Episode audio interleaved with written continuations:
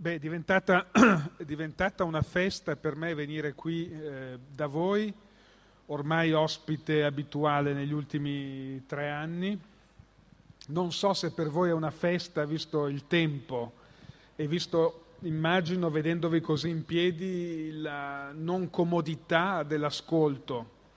Cercherò allora di stringere mh, il più possibile i concetti al loro succo, diciamo, per non lasciarvi scomodi per troppo tempo.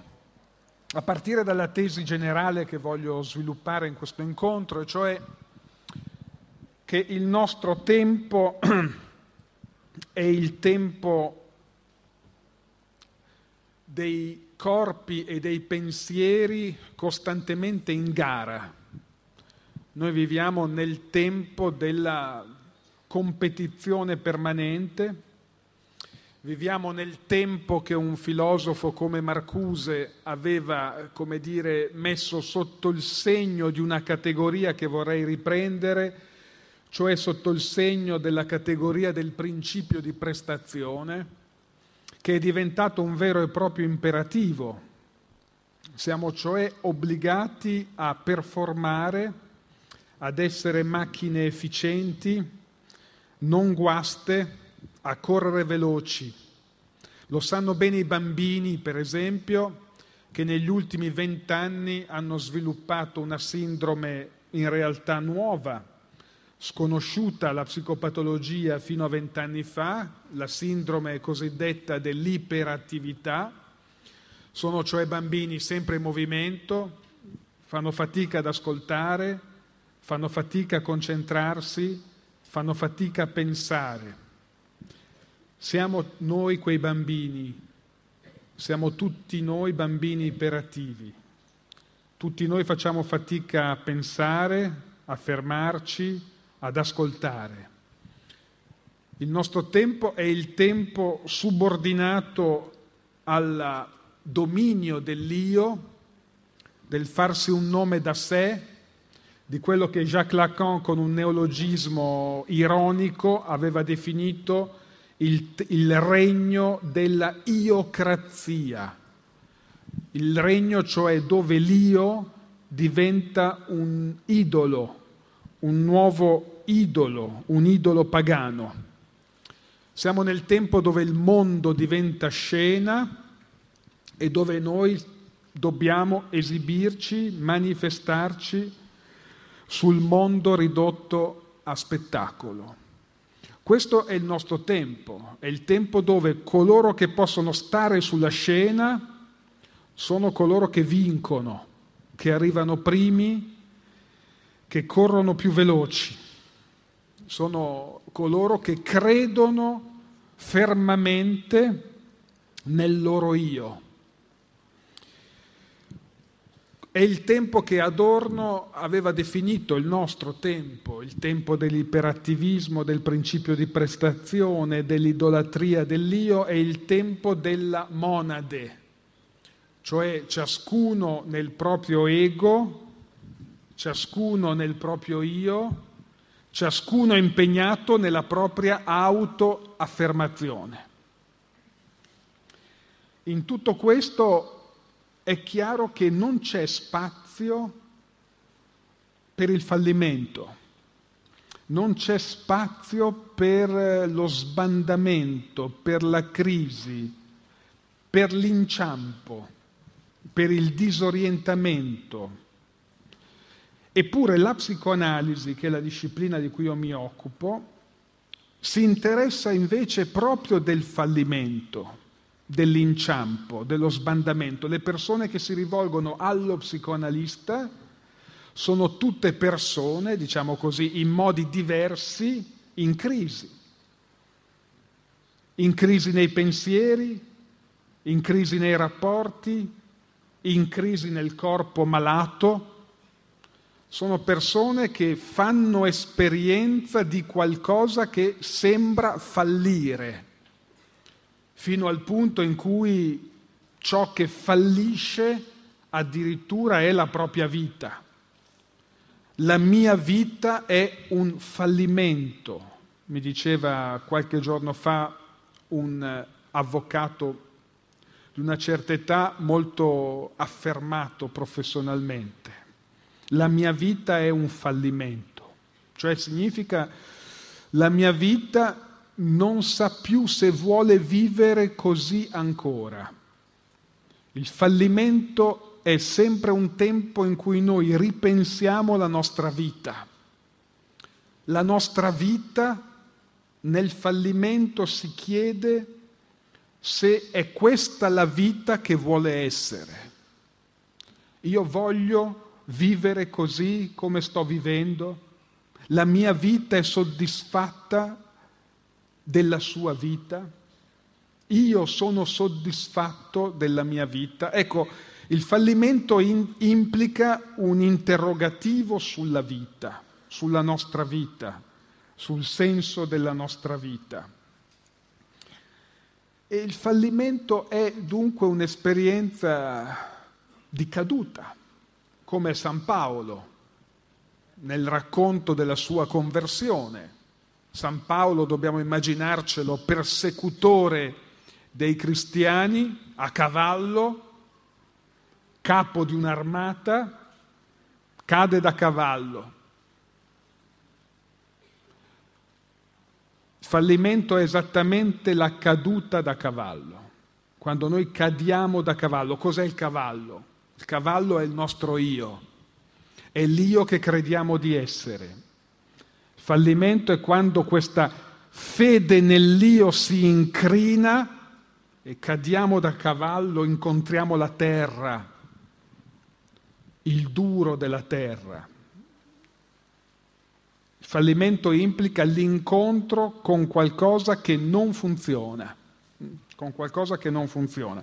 Qual è la prospettiva della psicanalisi su questo punto? Attenzione, questo è il primo giro un po' complesso, cioè che proprio quello che nel fallimento io esperisco come ciò che non funziona, si rivela per me una opportunità di trasformazione, cioè il luogo dove la verità si manifesta. Voglio farvi un esempio molto semplice, che è un esempio a cui Freud ha dedicato molta attenzione e che è un esempio noi, in cui noi possiamo riconoscerci quotidianamente. È l'esempio del lapsus. Il lapsus, detto molto semplicemente, è un errore del linguaggio, è un errore della parola. Voglio dire una cosa, invece ne dico un'altra. Errore, sfasamento, della, fallimento della parola, Nell'apsus una parola fallisce. Eppure qual è la notazione che fa Freud? È che proprio quella parola che fallisce nell'apsus rivela, è rivelatrice di una verità. Così un paziente che sta parlando dell'ipotesi del suo matrimonio che egli evidentemente non vuole in nessun modo, profondamente non vuole in nessun modo, ma che le circostanze gli impongono di fare, mentre rivolgendosi all'analista parla di questo matrimonio che è voluto dai genitori delle famiglie e dalla sua compagna, ma non da lui, come a volte accade, noi facciamo degli, compiamo delle scelte che non sono nostre, ma che facciamo per soddisfare le attese degli altri, dunque imprigionato in questa situazione, rivolgendosi al suo analista, dice dunque il mio manicomio. Ed è un lapsus voleva dire matrimonio, ma dice manicomio, ma mentre dice manicomio dice la verità, cioè che questo matrimonio sarebbe una follia, sarebbe un manicomio in cui lui evidentemente sarebbe costretto a portare una camicia di forza. E il lapsus, mentre quest'uomo compie questo lapsus, il lapsus gli rivela la sua verità, cioè lo sveglia dal sonno in cui era piombato, e cioè gli impone di confrontarsi con la verità, quale? Quella del suo desiderio, cosa veramente io voglio, al di là delle attese, delle aspettative delle nostre famiglie, al di là dell'aspettativa della mia futura moglie. Come vedete dunque l'inciampo del lapsus l'inciampo della parola, la parola che fallisce, si rivela essere il luogo dove la verità parla, dove la verità si manifesta. Ancora di più, il luogo per eccellenza nella psicanalisi dove la verità parla, dove la verità si manifesta, la verità del nostro desiderio inconscio si manifesta, la verità che noi stessi portiamo dentro di noi parla è il sintomo. È il sintomo, cioè il luogo della sofferenza, il panico, l'insonnia, rituali che non posso non compiere, dipendenze. Ecco, il sintomo precisamente per, per, per la psicoanalisi è il luogo dove qualcosa fallisce cioè l'ordine della, dei miei pensieri, del mio corpo si infrange, la macchina del corpo e la macchina del pensiero non funziona più, fallisce. Non posso più uscire di casa perché se esco di casa sono travolto dal panico. Ecco il sintomo che appare, res- sembra restringere la vita. Dunque altera il funzionamento normale del corpo e del pensiero, ecco, la psicoanalisi dice no, il sintomo non è semplicemente il disfunzionamento, il fallimento della macchina del corpo e del pensiero. Se noi guardiamo bene, e la psicanalisi invita a guardare bene, il sintomo, pensiamo a un soggetto che per esempio sviluppa una serie di attacchi di panico nel momento in cui eh, viene per certi versi obbligato a fare una certa scelta professionale che implica un trasferimento di città, eccetera, di cui lui non ha nessuna voglia, e l'attacco di panico è ho bisogno d'aria, non posso rimanere imprigionato, il panico lo spinge a cambiare non posso stare così, non posso stare soffocato così come sono, ho bisogno di aria. Il sintomo è sempre per la psicanalisi non soltanto un inciampo del corpo, del pensiero, ma un'occasione di cambiamento, un'occasione di trasformazione. Dunque questa è la prima osservazione che possiamo fare sul fallimento, il primo elogio. Dove c'è caduta sbandamento, disorientamento, c'è possibilità di trasformazione, c'è possibilità di incontrare la nostra verità. Allora, in ogni, proce- in ogni percorso di formazione, in ogni percorso che dà forma alla nostra vita, in ogni vita potremmo dire, c'è trasformazione effettiva solo dove c'è esperienza del fallimento, dove c'è esperienza dell'errore. Noi abbiamo una grande immagine, non psicanalitica, ma biblica, grande, nota, straconosciuta immagine biblica, assolutamente potente e attuale, attualissima, che è l'immagine lucana del figlio al prodigo che è la storia di un fallimento.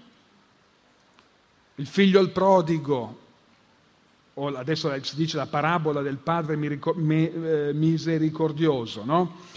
Vi ricordate il figlio il prodigo è il figlio più giovane che compie un atto sacrilego, così si apre la narrazione di Luca, perché affronta il padre e lo affronta con un imperativo, dammi, esige che gli venga data la sua parte di eredità non con la morte del padre come prevederebbe la legge, ma adesso, subito. Grande tema di attualità. I figli che si confrontano con i genitori attraverso imperativi, dammi, adesso, subito, la mia parte di eredità.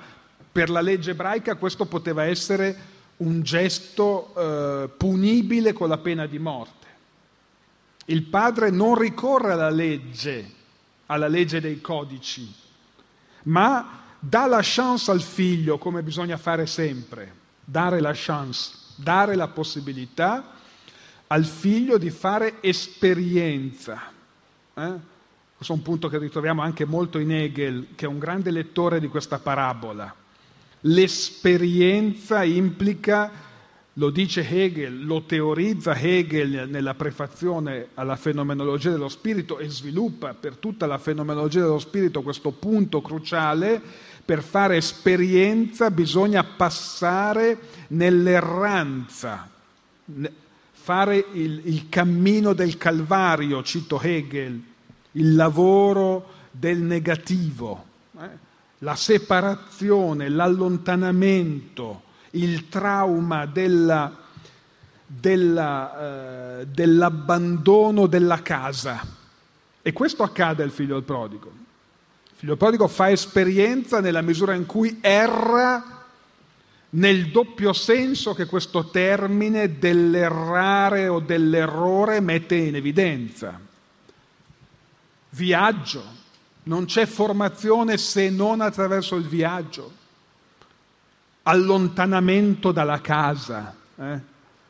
Io che ho scritto molti libri sull'importanza della radice, della famiglia, dell'accoglienza, del riconoscimento, del desiderio, ho sempre anche messo in luce che la vita non ha solo bisogno di casa, di famiglia, di appartenenza. Certo ha bisogno di casa, di famiglia, di appartenenza, ma ha bisogno anche di viaggiare, di errare, di ossigeno, di allargare l'orizzonte del familiare che può diventare una camera a gas.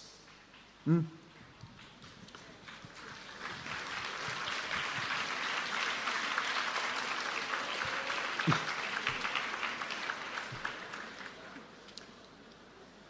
Mi sto interrogando sull'identità di coloro che,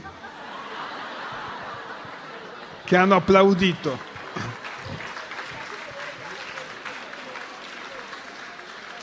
Cioè mi chiedevo, sono più genitori o più figli?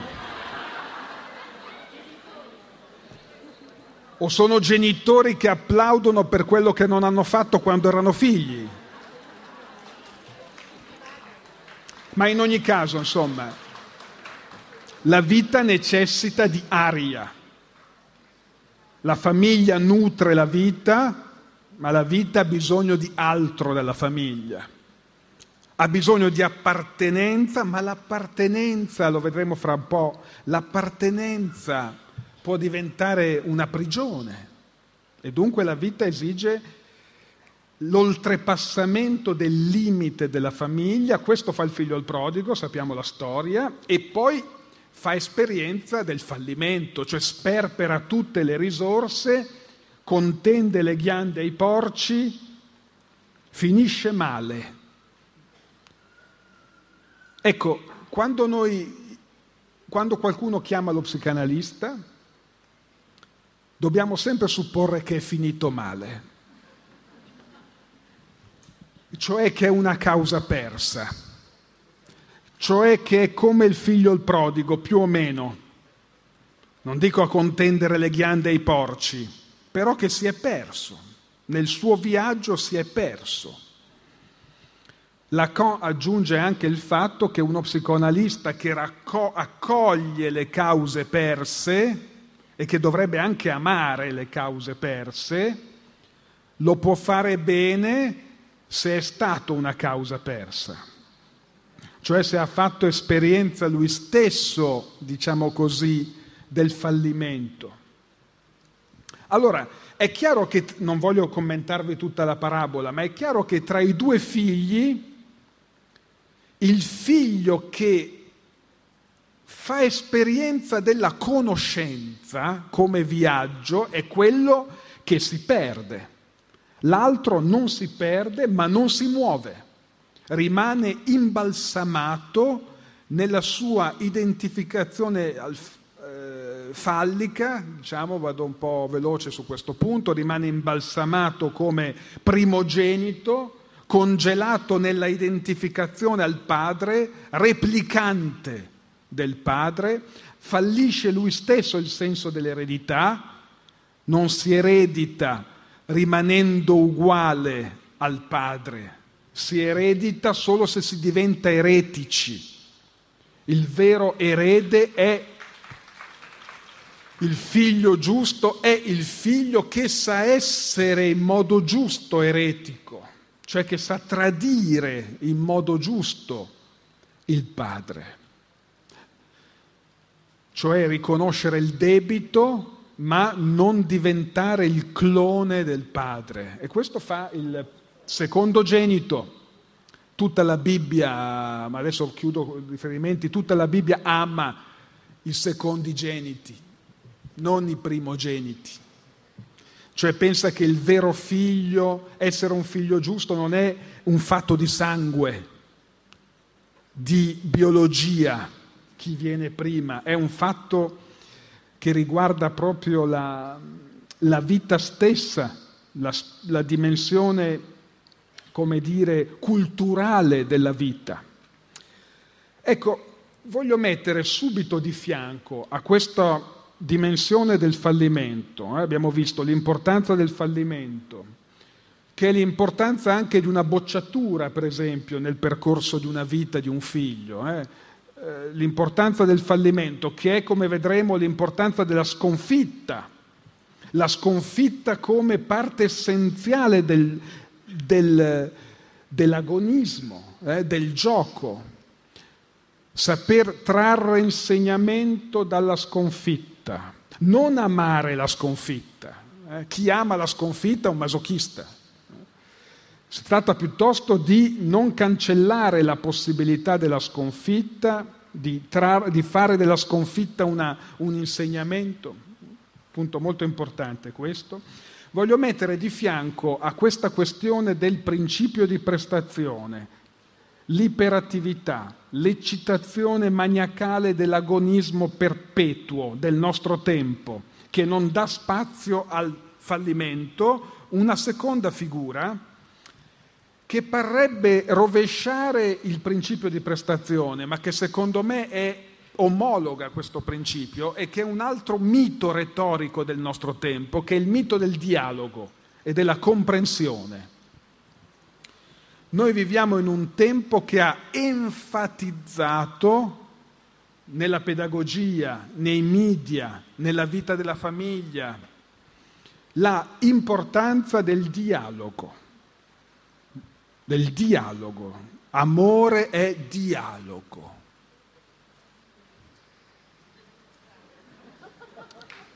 Che, che non è, stavo dicendo una, una parolaccia, diciamo, che è uno slogan idiota.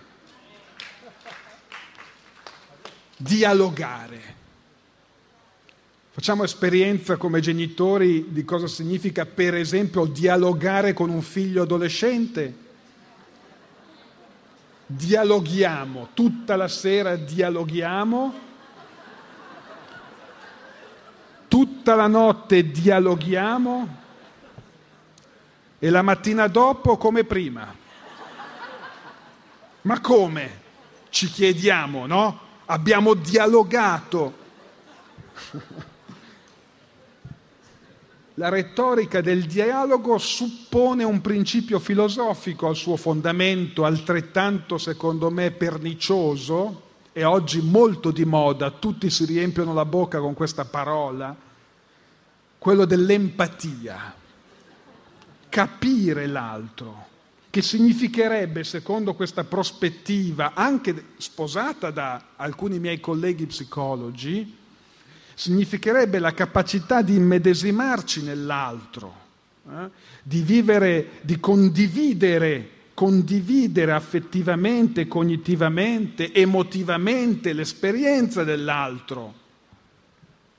Sarebbe cioè il dialogo, l'empatia, il modo per risolvere il conflitto, risolvere il conflitto, risolvere l'asprezza agonica del conflitto.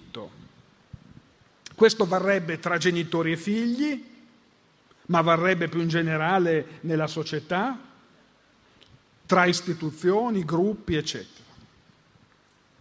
Cosa non mi convince di questo mito retorico, pedagogico del nostro tempo?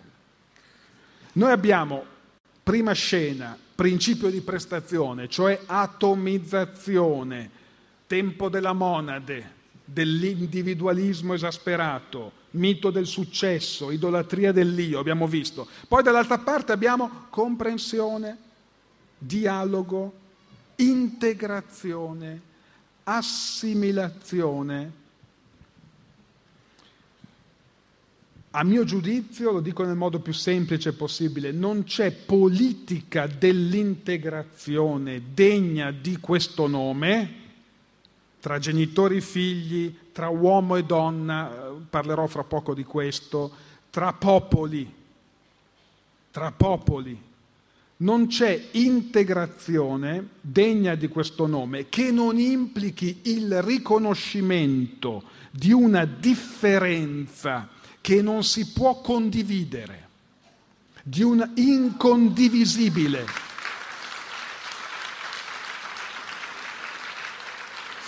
Se amo davvero mio figlio, lo, se lo amo davvero, lo amo non perché lui diventa quello che io vorrei diventasse, cioè non perché si assimila all'ideale che io ho di lui, ma lo amo nel suo segreto. E uso questa parola segreto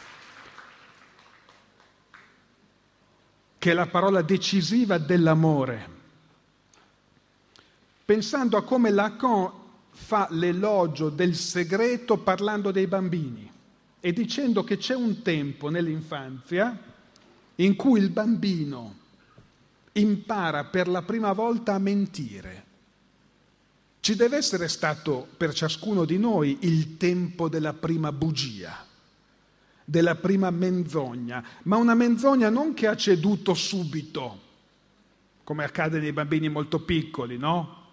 Il bambino prova a dire una bugia, il papà o la mamma insistono un attimo e il bambino cede. No, la menzogna che coltiva un segreto, piccolo segreto, dove ho messo le fotografie, piccolo segreto. No?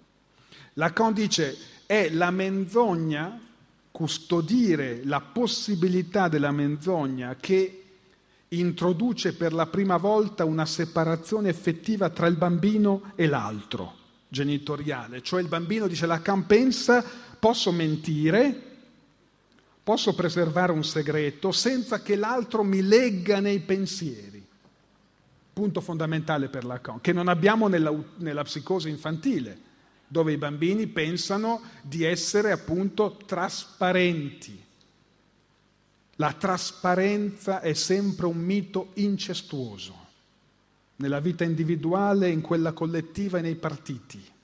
Non si può essere trasparenti al cento per cento, è un mito, una fantasia incestuosa. Si condividono a volte segreti, che non si possono comunicare. Il bambino trattiene il suo piccolo segreto per essere diverso dalla mamma, diverso dal papà.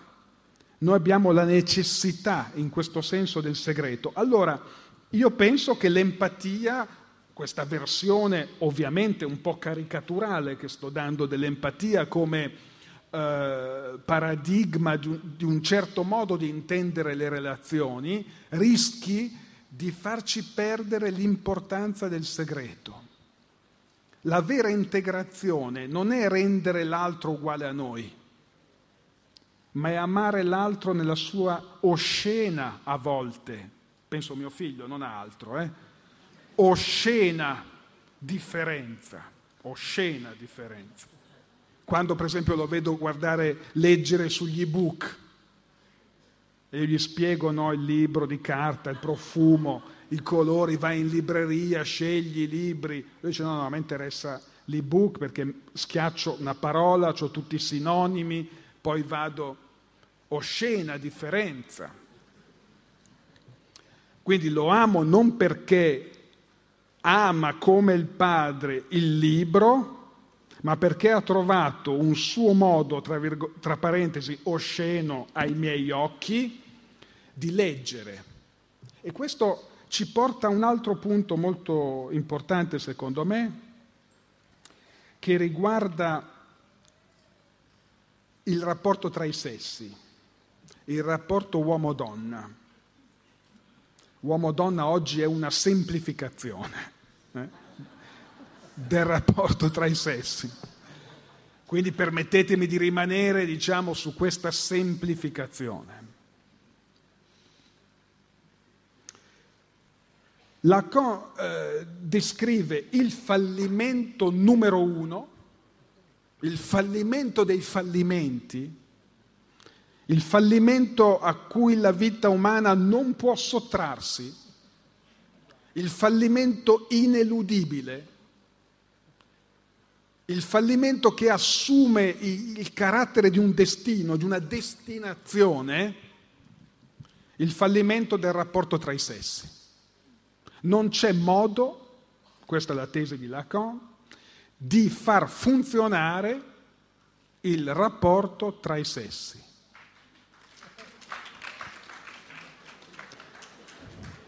Anche qui mi interrogo su chi applaude. Immagino che qualcuno che ne ha fatto esperienza, diciamo.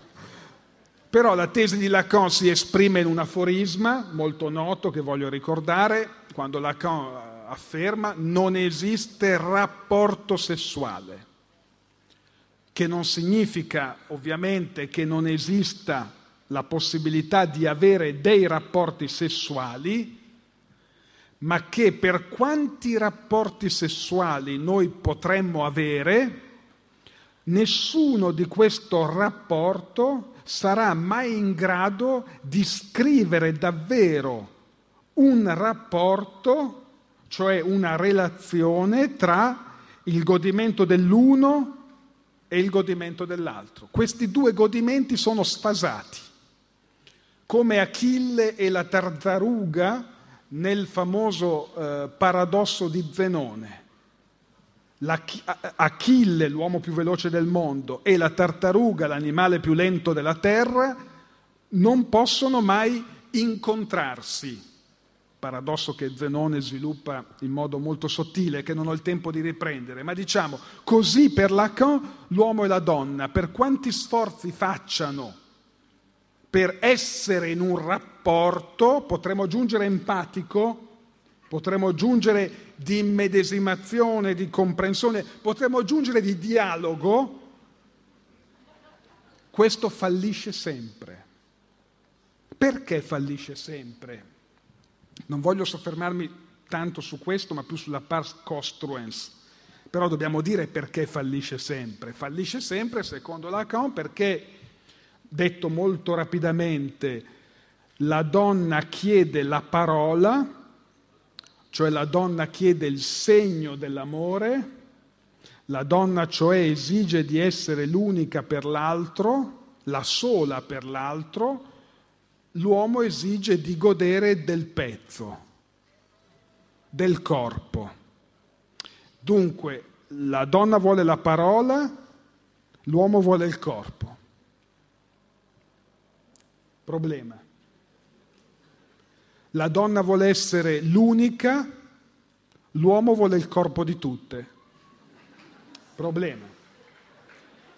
Da una parte abbiamo il fantasma seriale del Don Giovanni, moltiplicare gli oggetti, dall'altra abbiamo l'esigenza di essere l'oggetto tra virgolette, insostituibile, che, che rompe la serie. Questi due fantasmi, parliamo di fantasmi, il fantasma maschile, possederle tutte, metterle come fa il Don Giovanni tutte in una serie numerata, collezione di oggetti, fantasma maschile è un po' idiota, no? Colleziona gli oggetti senza tra l'altro che mai nessun oggetto sia soddisfacente come si immaginava potesse essere, e dall'altra parte invece la domanda è voglio essere la sola, l'unica insostituibile. Questa contraddittorietà delle due domande impedisce, diciamo così, il rapporto. E allora la domanda diventa, questo che mi interessa di più, dopo aver stritolato un po' il problema del fallimento. Il rapporto fallisce sempre. Anche in un altro modo, se volete, fallisce nel senso che il godimento dell'uno, dice Lacan, non è mai corrispondente al godimento dell'altro. Quello che io sento nel mio godimento, nel rapporto sessuale, non può mai evidentemente essere lo stesso, perché è un mistero, del godimento dell'altro. Sarebbe come dire come dice Roland Barthes, cercare il segreto del tempo, come fanno i bambini a volte, smontando un orologio. Il tempo non è nell'orologio, eh? non è nell'orologio. Dunque c'è il fallimento. La domanda diventa più interessante. Questo fallimento, il fallimento dell'unione tra i due, il fallimento dell'empatia anche tra i corpi dei due, è un'occasione o è una maledizione? Allora la mia tesi è che le coppie infelici, le coppie che non funzionano, che stanno male, che stanno più male delle altre, diciamo.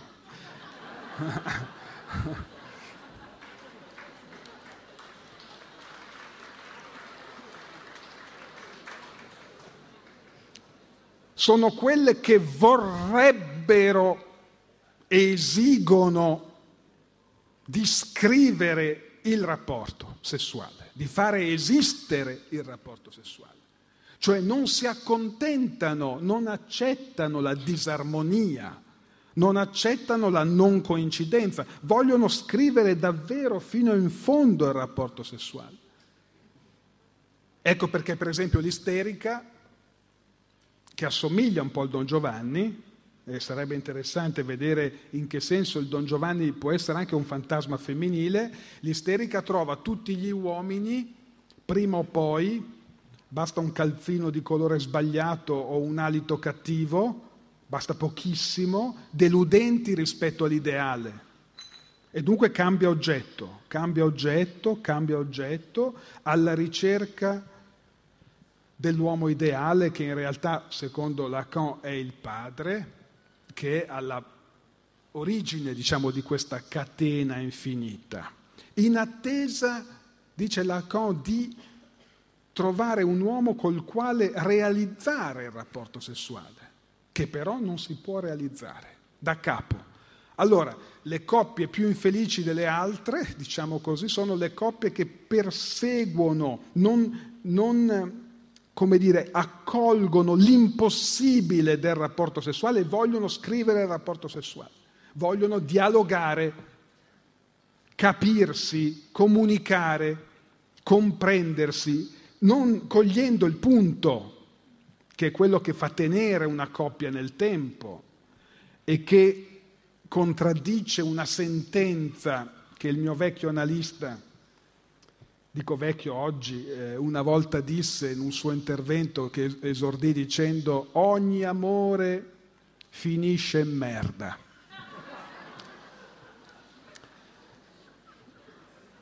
E io mi permetto di, come dire, non contestare, ma problematizzare non ogni, direi che soprattutto quelli che vogliono evitarlo e che la possibilità del legame che dura è proprio data dal fatto che con l'altro che amo non c'è comprensione, non c'è immedesimazione, non c'è empatia. Io non so lei, dopo vent'anni che la frequento, che l'ho sposata, che ho avuto figli, non so cosa ha nella testa. Lei è un mistero per me. Il suo corpo è ancora un mistero per me perché non è diventato trasparente, ma che preserva un'incognita, trattiene dentro di sé un segreto. Quando ciascuno dei due riesce a preservare un segreto, possiamo dire che abbiamo una chance di evitare la sentenza che vi ho appena ricordato. La sola chance per evitare, diciamo, l'applicazione fatale e drammatica di quella sentenza è restare un mistero per l'altro, restare un segreto per l'altro, il che non vuol dire, non voglio dare consigli, evidentemente, l'ultima cosa che eh, vorrei fare, ehm, eh, lo psicanalista non dispensa consigli, ma il che era per sottolineare questo punto, non significa, attenzione, non sto giustificando coloro che eh, non condividono le password, per intenderci, eh? Quando dico il segreto non è avere delle cose eh, per sé, non condividere le password o preservare degli spazi, non è quello il punto. Accogliere l'incomprensione, accogliere la disarmonia, accogliere la differenza assoluta accogliere l'impossibilità del rapporto sessuale. È per questo che Lacan dice l'amore è la sola possibilità che abbiamo di supplire all'inesistenza del rapporto sessuale. Ma questo amore di cui Lacan parla è fondamentalmente con... il riconoscimento che c'è qualcosa tra noi di incondivisibile. O se detto in altre parole potremmo dire la possibilità di condividere l'incondivisibile, cioè l'impossibilità del rapporto sessuale. Questo riguarda il rapporto tra i sessi, ma io direi più in generale, per esempio il rapporto tra le generazioni, come ho detto prima, il rapporto tra genitori e figli, condividere il fatto che c'è qualcosa tra noi genitori e i figli di incondivisibile, ma che questo non è un limite alla relazione, ma fonda la relazione come grande possibilità. Vado a, mi avvio a, a, a concludere mi avvio a concludere sul fatto, su, due, diciamo, il fallimento, un ultimo elogio al fallimento, il fallimento, dice Lacan, coinvolge anche il desiderio, il desiderio come tale. C'è una formula di Lacan molto difficile da intendere, ma spero adesso un po' più chiara, comunque la chiarisco, quando Lacan dice il vero fallito è sempre l'oggetto. Cosa vuol dire il fallito è l'oggetto? Che se il desiderio pone la sua verità nell'oggetto, in quello che io inseguo e che rischio di non raggiungere mai o che una volta raggiunto si rivela essere deludente, se la verità del desiderio è nell'oggetto, l'oggetto sarà un fallito, necessariamente. Lacan descrive questo come la dimensione utopica del desiderio isterico utopica nel senso di patologica. Eh? Non c'è possibilità di soddisfarsi se non rinviando sempre altrove la possibilità della soddisfazione. Eh?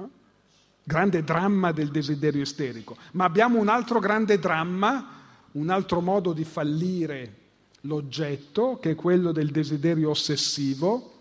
Dunque il dramma dell'isterica è seguire l'oggetto cogliendo ogni oggetto che ella raggiunge come egualmente insoddisfacente, quindi restando in attesa utopica di un oggetto che in realtà non accadrà mai, non verrà mai, e l'ossessivo invece è mettere tra sé e l'amore, tra sé e la possibilità dell'amore una diga, una barriera.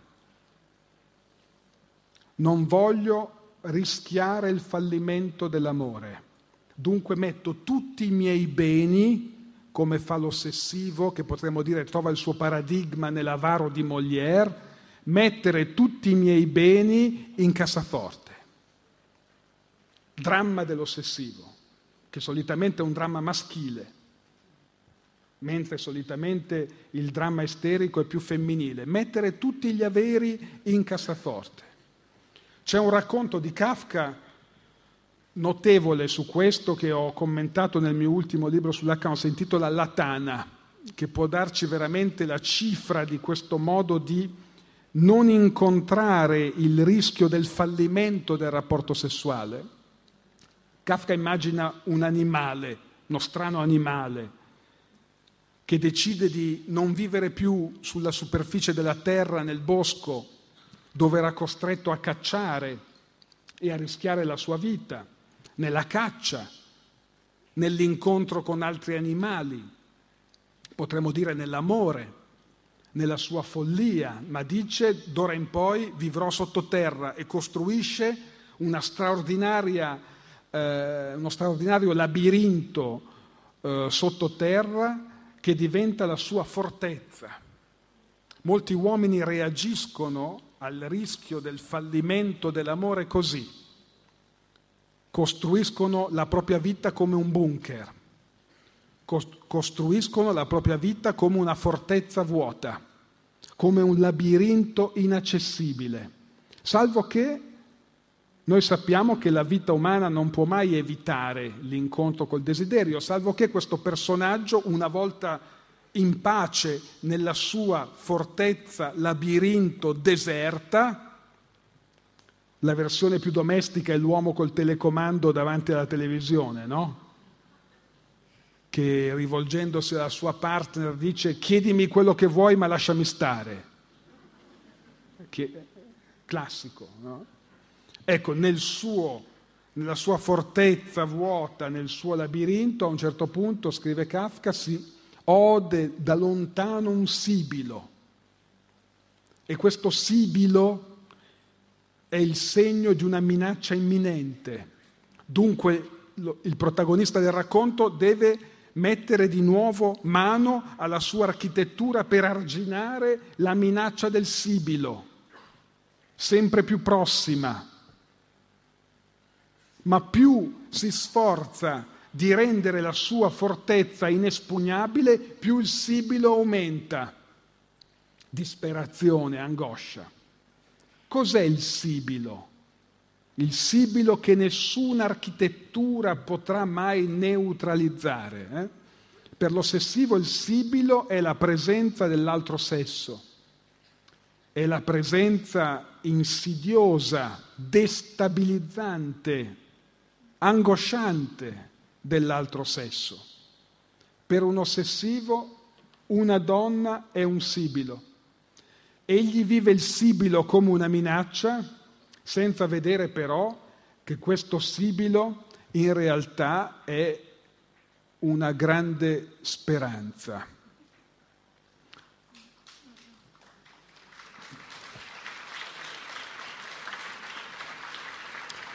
Fare la vita del morto, vivere come un morto, controllare gli affetti, controllare le emozioni, controllare il denaro, controllare la propria compagna, parsimonia, avarizia, mania della pulizia, gelosia, sono tutti tratti con i quali Freud descrive, diciamo così, la personalità maschile del, dell'ossessivo, e sarebbe un modo per neutralizzare la vita stessa essendo la donna agli occhi dell'ossessivo un nome della vita. Ma questo incontro, l'incontro con la vita, appunto, che l'ossessivo vorrebbe evitare, ritorna sempre nella forma del sibilo. L'ultima osservazione ancora per, per lasciarvi è che in fondo noi abbiamo visto come il, non bisognerebbe temere chi è più forte di noi. Il sibilo è più forte dell'animale che ha costruito la tana. La vita è più forte della nostra capacità di controllo. L'inconscio, il desiderio inconscio è più forte dell'io. Rispetto a chi è più forte non bisogna entrare in una lotta muscolare. Rafforzo l'io per dominare l'inconscio. Creo una tana indistruttibile per cancellare il sibilo. Divento morto per evitare la morte. Bisogna invece, questa è l'indicazione della psicoanalisi, accogliere l'esperienza del disarmo, della debolezza, del fallimento, accogliere il sibilo, accogliere la donna, accogliere la morte. Grazie.